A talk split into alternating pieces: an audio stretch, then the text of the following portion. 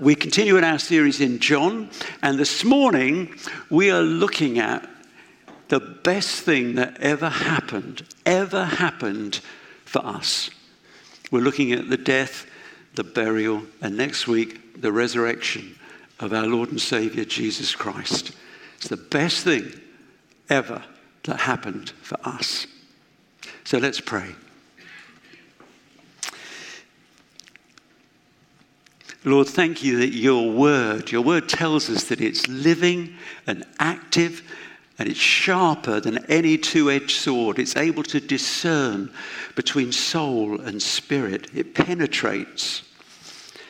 And so, Lord, we pray that your word to us this morning will be sharp and active and that it will accomplish all that you purpose for it we would say in our own hearts with Samuel, Speak, Lord, for your servant is listening. We pray in Jesus' name for his kingdom in our lives. Amen. John 19, I'm going to read from verse 31. Now, it was the day of preparation, and the next day was to be a special Sabbath because the Jewish leaders did not want the bodies left on the crosses during the Sabbath. They asked Pilate to have the legs broken and the bodies taken down. I'm sure you all know they would break the legs to prevent the victim from breathing. You would suffocate because you can't hold yourself up any longer. It's to accelerate death. The soldiers therefore came and broke the legs of the first man who had been crucified with Jesus, and then those of the other. But when they came to Jesus, they found that he was already dead. They did not break his legs. Instead, one of the soldiers pierced Jesus' side with a spear, bringing a sudden flow of blood and water. The man who saw it has given testimony, and his testimony is true. He knows that he tells the truth, and he testifies so that you also may believe. Who is this man? Who is this nameless person who saw it and tells the truth? Do you remember? John. It's John. Thank you. Thanks, Pete. Glad you're here. He's speaking about himself. He's saying, I was there, I saw it, I'm telling you. These things happened so that the scripture would be fulfilled. The scriptures that say, Not one of his bones will be broken. And another scripture that says, They will look on the one they have pierced.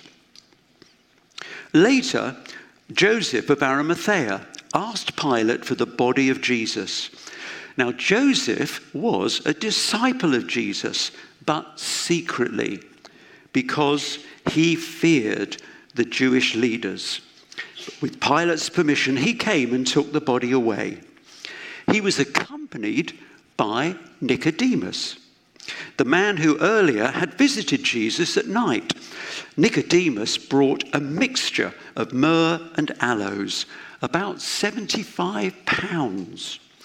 Taking Jesus' body, the two of them wrapped it with the spices in strips of linen. This was in accordance with Jewish burial customs. At the place where Jesus was crucified, there was a garden, and in the garden, a new tomb in which no one had ever been laid. Because it was the Jewish day of preparation, and since the tomb was nearby, they laid Jesus there. That verse 34 one of the soldiers pierced Jesus' side with a spear, bringing a sudden flow of blood and water. What an oddity. Why mention it? Why include that detail? It seems a bit incidental. Any police detective will tell you that false witnesses who seek to bring evidence don't have incidental detail. They only have the essential bare facts that they're concocting. Honest, true bringers of evidence have incidental detail. This, to John, was a curiosity. It seemed it was incidental. Why did he include it? Why did he say it? Well, because it happened. It's what he saw. But what John didn't know is that 2,000 years later, medical science would tell us something of huge significance about this detail. That beyond any shadow of a doubt, the body of Jesus was dead. How do we know that? Well, normally an adult heart contains 50 cc's of pericardial fluid, a clear liquid. And research, including 20 years of research at Massachusetts State Hospital, University Hospital, has found that when a person dies of a ruptured heart, there is more than half a litre of accumulated pericardial fluid. And if pierced, it would, under pressure, flow out as fluid and clotted blood. Does that matter? Well, among other things, among other, other groups, Ahmadi Muslims assert that Jesus survived crucifixion. He didn't die, went in the tomb, and he revived. And if that's right, if Jesus didn't die, then there was no sacrifice. There was no atonement for our sins. He didn't rise from the dead. And if he didn't rise, then our faith in a risen Saviour is without foundation. And we're still lost and condemned in our sins. The death and the grave are essential to the gospel of Jesus Christ. And once again, we see through a little bit of textual criticism that the New Testament documents authenticate themselves. So Joseph of Arimathea, he goes boldly to Pilate with his request. And so the body of Jesus, instead of being thrown into Gehenna, the city at the side of the city, the rubbish pit where I'm sure the two other bodies would have been thrown, the body of Jesus is treated with tenderness, honor, and respect. And Nicodemus Good old Nicodemus, he brings 75 pounds. That's about half my weight of myrrh and aloes. A huge amount, enough to embalm a king. And in fulfillment of ancient prophecy, none of his bones are broken. He is with a rich man, Joseph of Arimathea, in his death. They will look upon the one who they pierced, from Zechariah 12. But Jesus too spoke prophetically about his own death and burial. In John 12, from 23, we read, Jesus says, The hour has come for the Son of Man to be glorified. Very truly I tell you, unless a kernel of wheat falls to the ground and dies, it remains only a single seed. But if it dies, it produces many seeds. Anyone who loves their life will lose it, while anyone who hates their life in this world will keep it for eternal life. Unless a kernel, unless a seed falls into the ground and dies, it remains alone. What, what is he talking about? Any gardener, any farmer knows the truth about what happens to a seed. You can keep seeds on a shelf for a long time. And what happens? Absolutely nothing. They just stay as they are. But when buried in the ground, something happens. It's almost magical. I hope many of you have experienced it. Something amazing happens, something powerful happens. Think about it. Where does all our food originate? It originates from the germination of seeds. Something wonderful happens when a seed dies. If seeds didn't die, we would have all starved. But the cost is, and there is a cost, the seed ceases to be what it was. It becomes something entirely new. something glorious, something growing. What is Jesus talking about? Who is Jesus talking about? Well, first, of course, he's talking about himself, the Son of Man. He's saying, I have to die. I have to go into the ground, or there'll be no harvest.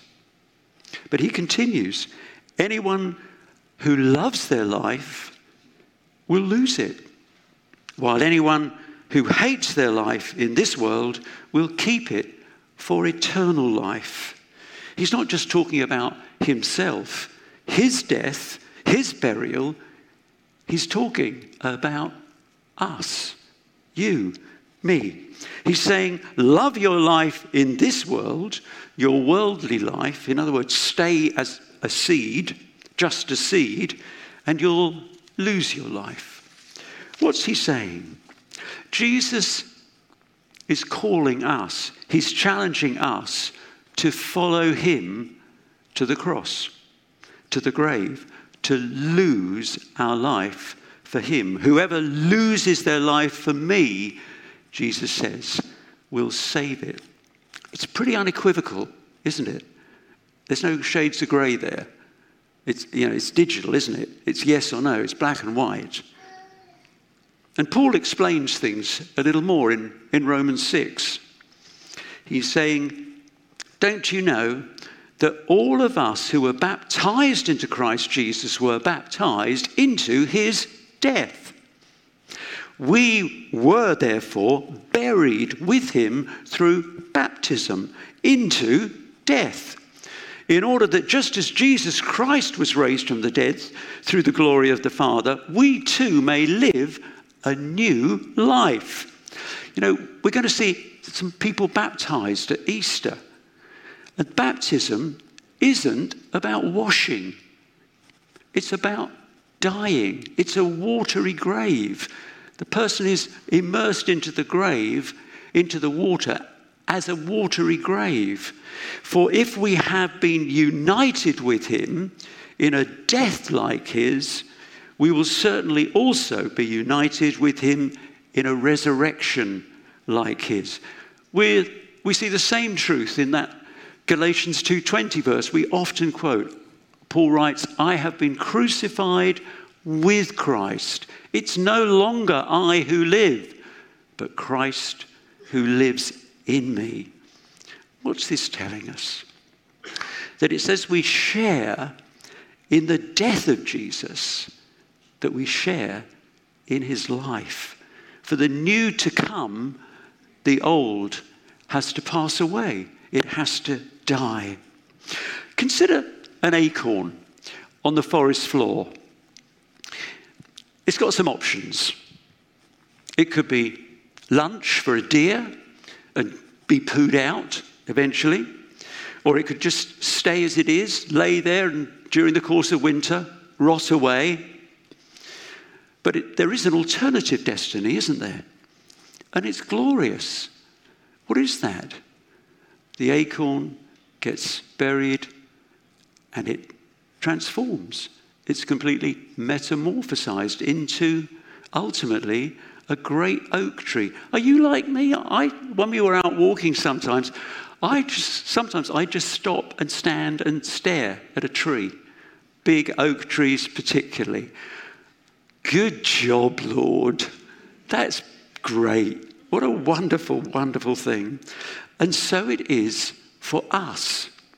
We too can be consumed by whatever we give ourselves to, or we can choose an alternative destiny. If a seed stays on the shelf, it stays alone. But if it goes into the ground and dies, it gives up its life as a seed. It loses its present life as a seed. It gains a new life.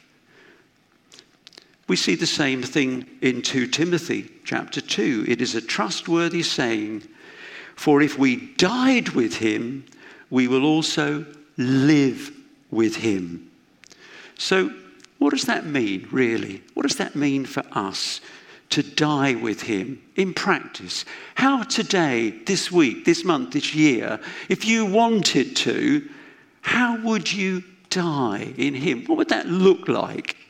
Well, I've got five little signposts. The dead don't always get their way. Do you know you can leave instructions for heavy metal music to be played at 100 decibels at your funeral, but that's no guarantee that it's going to happen. Do the dead worry about getting their own way? Having to win? Do they worry about having to be right or saving face? None of those things. No. There's no self proclaiming, there's no self promoting. In fact, there's no self anything. I had a colleague once, Ron, and a horrible dispute arose between his department and another department, and things got stuck. And it became a pride thing. No one was going to back down, no one was going to take responsibility for something. It was falling between them. Not my job was the, was the attitude. Do you know, I used to pray with Ron before work once a week because he's a lovely Christian man. And few weeks later, because I wasn't directly involved in this thing, but a few weeks later, I, I, I had to ask him, I said, How did you get that thing resolved? And he said, Well, someone had to die a bit. So I died a bit. And that resolved the problem. Those who've passed from death to life don't have to get their own way. They don't have to be seen to be right or clever. They don't have to justify themselves because actually they're already justified. What's the exemplar of dying to self, not getting your own way? The exemplar is this Father, would that this cup will pass from me. But nevertheless, not my will, but your will be done. Secondly, I suspect that many of us have never seen a real corpse, a real dead body in real life. First time it happened to me was some years ago when I noticed the blinds in the house over the road hadn't moved for a whole day and the car was stationary on the drive. And I just had a sense that something wasn't right. So I took my long ladder, I climbed over the gate, I climbed up and through the bathroom fanlight window, only to find old Fred, Freddy, in bed, cold, stiff, and lifeless he'd had a heart attack in his sleep. He lived alone. Now, Freddie, I know, liked a drink every now and again. And I imagine if I held up a nice glass of Johnnie Walker, what would his reaction be? No reaction. No attraction. Offer him a cigarette. He did smoke. No, no attraction, no reaction. See, the dead are dead to sin.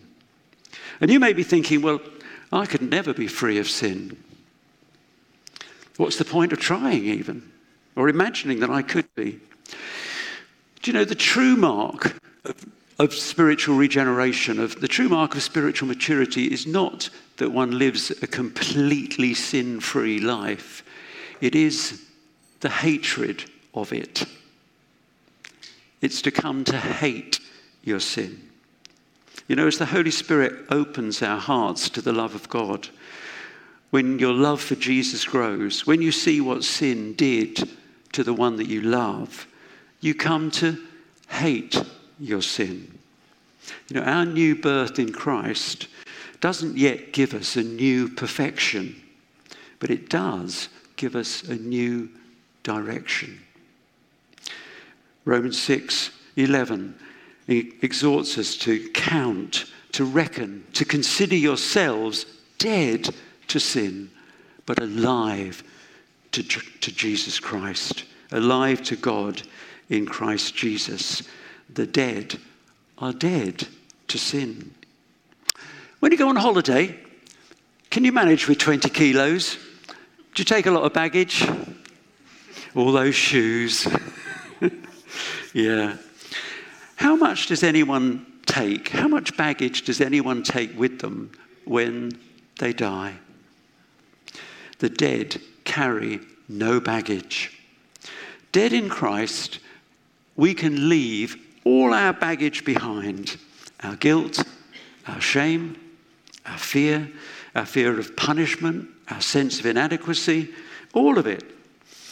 I love the beginning of Romans 8. Well, actually, I love all of Romans, but Romans 8 begins, therefore, actually, let's get the version you've got on the screen. So now there is no, I nearly said there is now some, there is now a bit. Is there a, a smidgen of condemnation for those who are in Christ Jesus?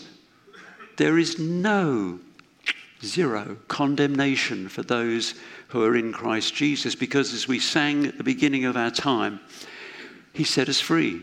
He's broken the chains. No condemnation. The dead don't carry baggage. I heard that William Booth, the founder of the Salvation Army, was invited to speak at a big conference once every 10 years in America. Within William Booth's lifetime, the Salvation Army got really going in America. We're having a convention. Will you come and be our keynote speaker? And initially he said that he would. And then he sent a message to say, I'm not going to be able to attend in person because he was a very old man by then. I'll send the message. We got nearer and nearer to the conference, and the message hadn't arrived. And, and, and then they queried, Where's the message? And he sent a message saying, I'm going to send, I'm going to send a telegram. So on the day of the convention, the, the keynote message for the next 10 years for the Salvation Army in America was, was here was the telegram. And the, the general, whoever he was in charge, opened the. Te- I have the telegram from William Booth. This is the keynote speech. And he opened it. And in the telegram was one word others. That was the message. Others. Those who are dead to self can focus on the needs of others. Others.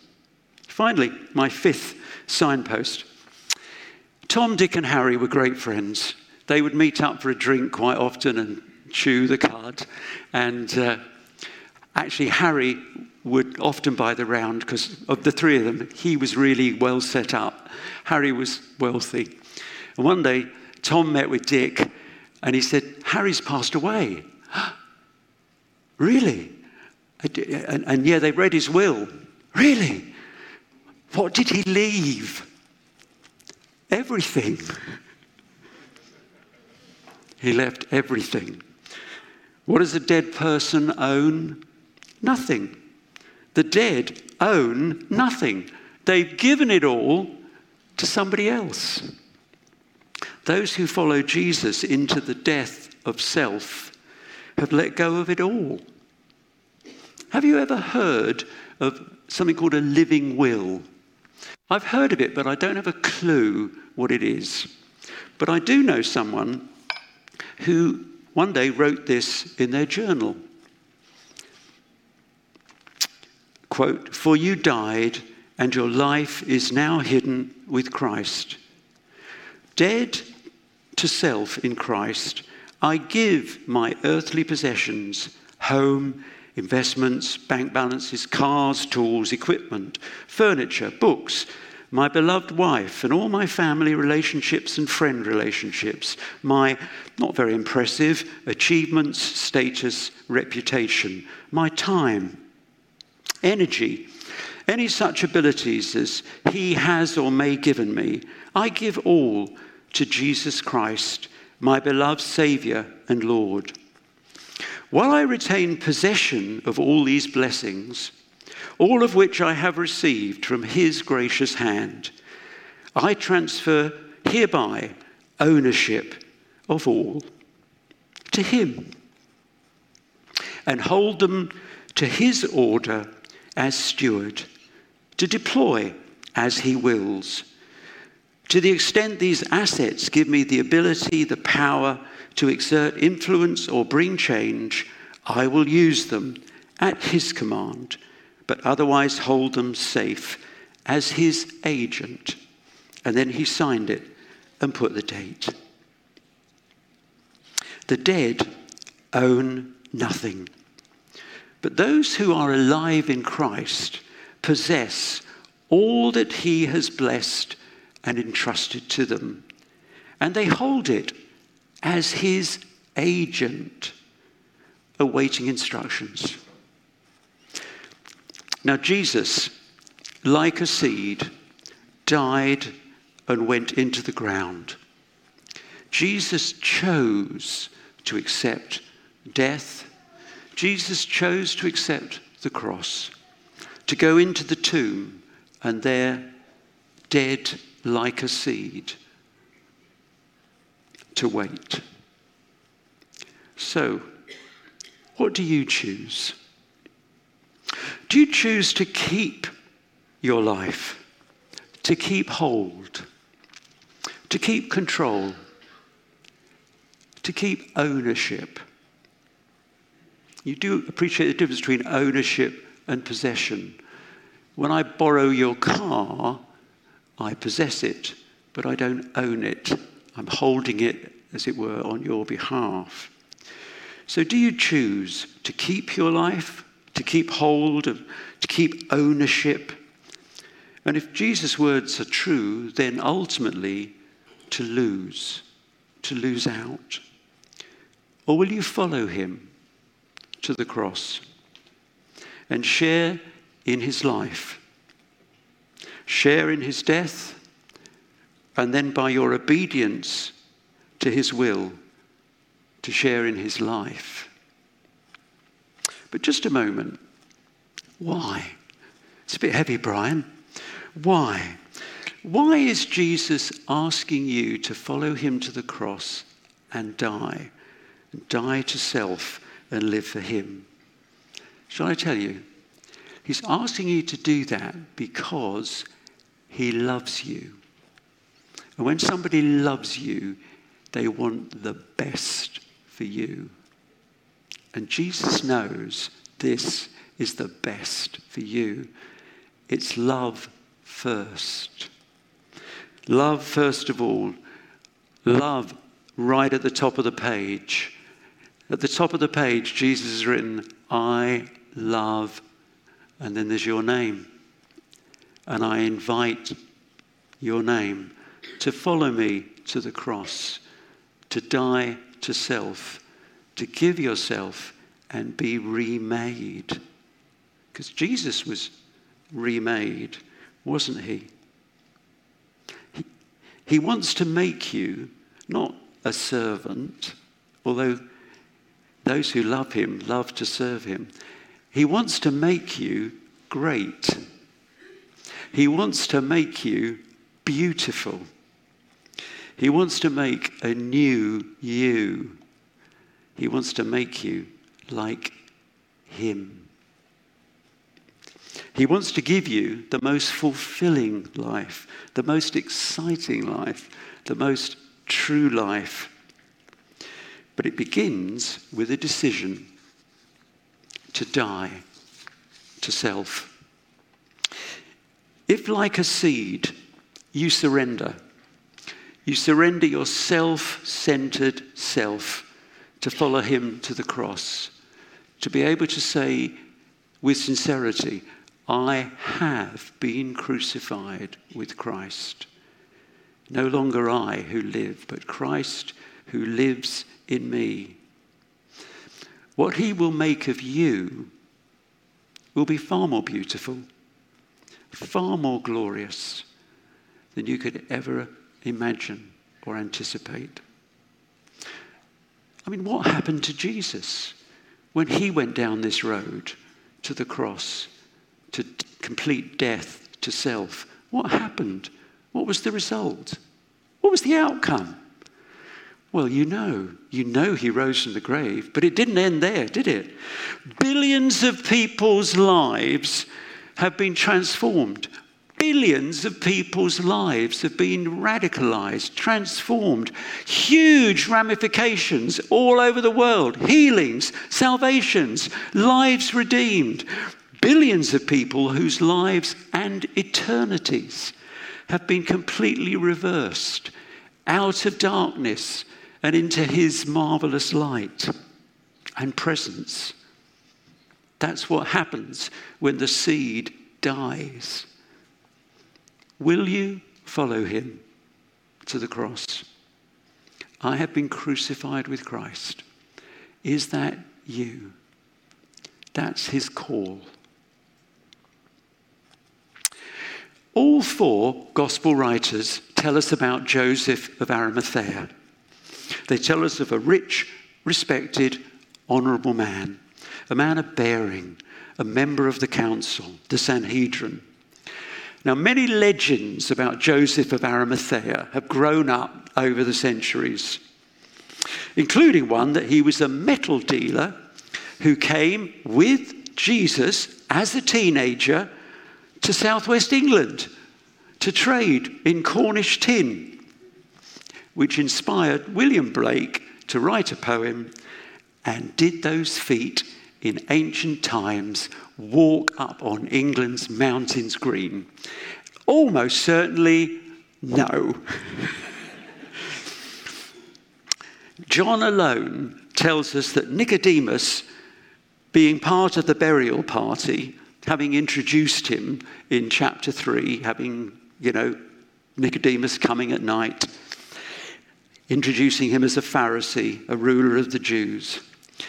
It seems that Joseph and Nicodemus have much in common. They're both senior religious and political figures. They're both rich and influential. They're both disciples of Jesus. And they're both afraid. They're both secret disciples. But something is happening now to Joseph and Nicodemus. Both are acting openly, going to Pilate, asking for the body of a criminal crucified for treason. When the coward is willing and the opportunity is seized, God can make a coward as bold as a lion. Do you know how words change over time? Yeah. You know, when I was a kid, sick was that stuff on the floor when some kid couldn't hold on to his lunch. Now, apparently, it's something really good. It's like sick. yeah. And when I was a kid, coming out was, will you coming, are you coming out to play? That was coming out. Now, apparently, it's something completely different. Coming out. Who knew? Well, Joseph and Nicodemus have something else in common. They're both coming out. And it makes me recall the powerful words of Jesus when he says, I, when I am lifted up from the earth, I will draw all people to me. Look, it's already working. His death up on a cross has drawn these two cowards out into the light. And their timid faith has come out into the open. To use an old naval expression, by going openly to Pilate, by doing what, what they did, they finally nailed their colours to the mast. Yeah? Do you know the origin of that expression? It's all down to a chap called Jack Crawford. He was a sailor. Sailing ships were identified by their flags, or they called them colours, that were flown from the top of their mast. Sometimes a ship would adopt a disguise by hoisting other flags and would fly under false colours and only later show their true colours. The fleet was led by a flagship. Taking down the flagship colours was a signal of surrender. We give up. You take down the colours on the flagship. In a sea battle in 1798 against the Dutch, the colours, the colours on the British flagship were shot down by cannon the top of the mast was blown off, and a sailor called Jack Crawford grabbed the colours, climbed to the top of what remained of the mast, and nailed them to the mast. The battle continued. The Dutch fleet were destroyed, and a victory was gained that was instrumental in Britain ruling the waves for the next 150 years. Sometimes a captain would deliberately nail their colours to the mast. Why would they do that? Well, first firstly, to show clearly this is who we are and this is who we serve. But also, they would do that to say there's never going to be a surrender. Surrender is now impossible. Nailing your colours to the mast is something that's hugely relevant to us living in an increasingly aggressive secular age. There's a great temptation to sail under false colours and go unnoticed. But these aren't the orders of our captain, are they? What are the orders of our captain? You are the light of the world. A city on a hill. You don't put a light under a barrel. His instructions are nail your colours to the mast. Do the people who move around you on a daily basis know you for who you really are? Do they know your true identity as a child of God and a follower of Jesus? Hmm? Do you know it's springtime out there? Seeds in the ground are dying and springing into new life all around us. Will you be that seed that falls into the ground, into Christ, and dies? Will you follow Jesus to the cross? Is it time for you to come out? It's time for the worship team to come forward. Will you? Will you? Will you come to Him? Will you come to Him, the one who gave it all? Will you surrender? Will you come and die? Will you follow him to the cross? Will you choose to nail his colours to the topmast of your life. May it be so. I pray that you will. The choice is yours. Seed on the shelf remains alone. The seed that dies becomes transformed.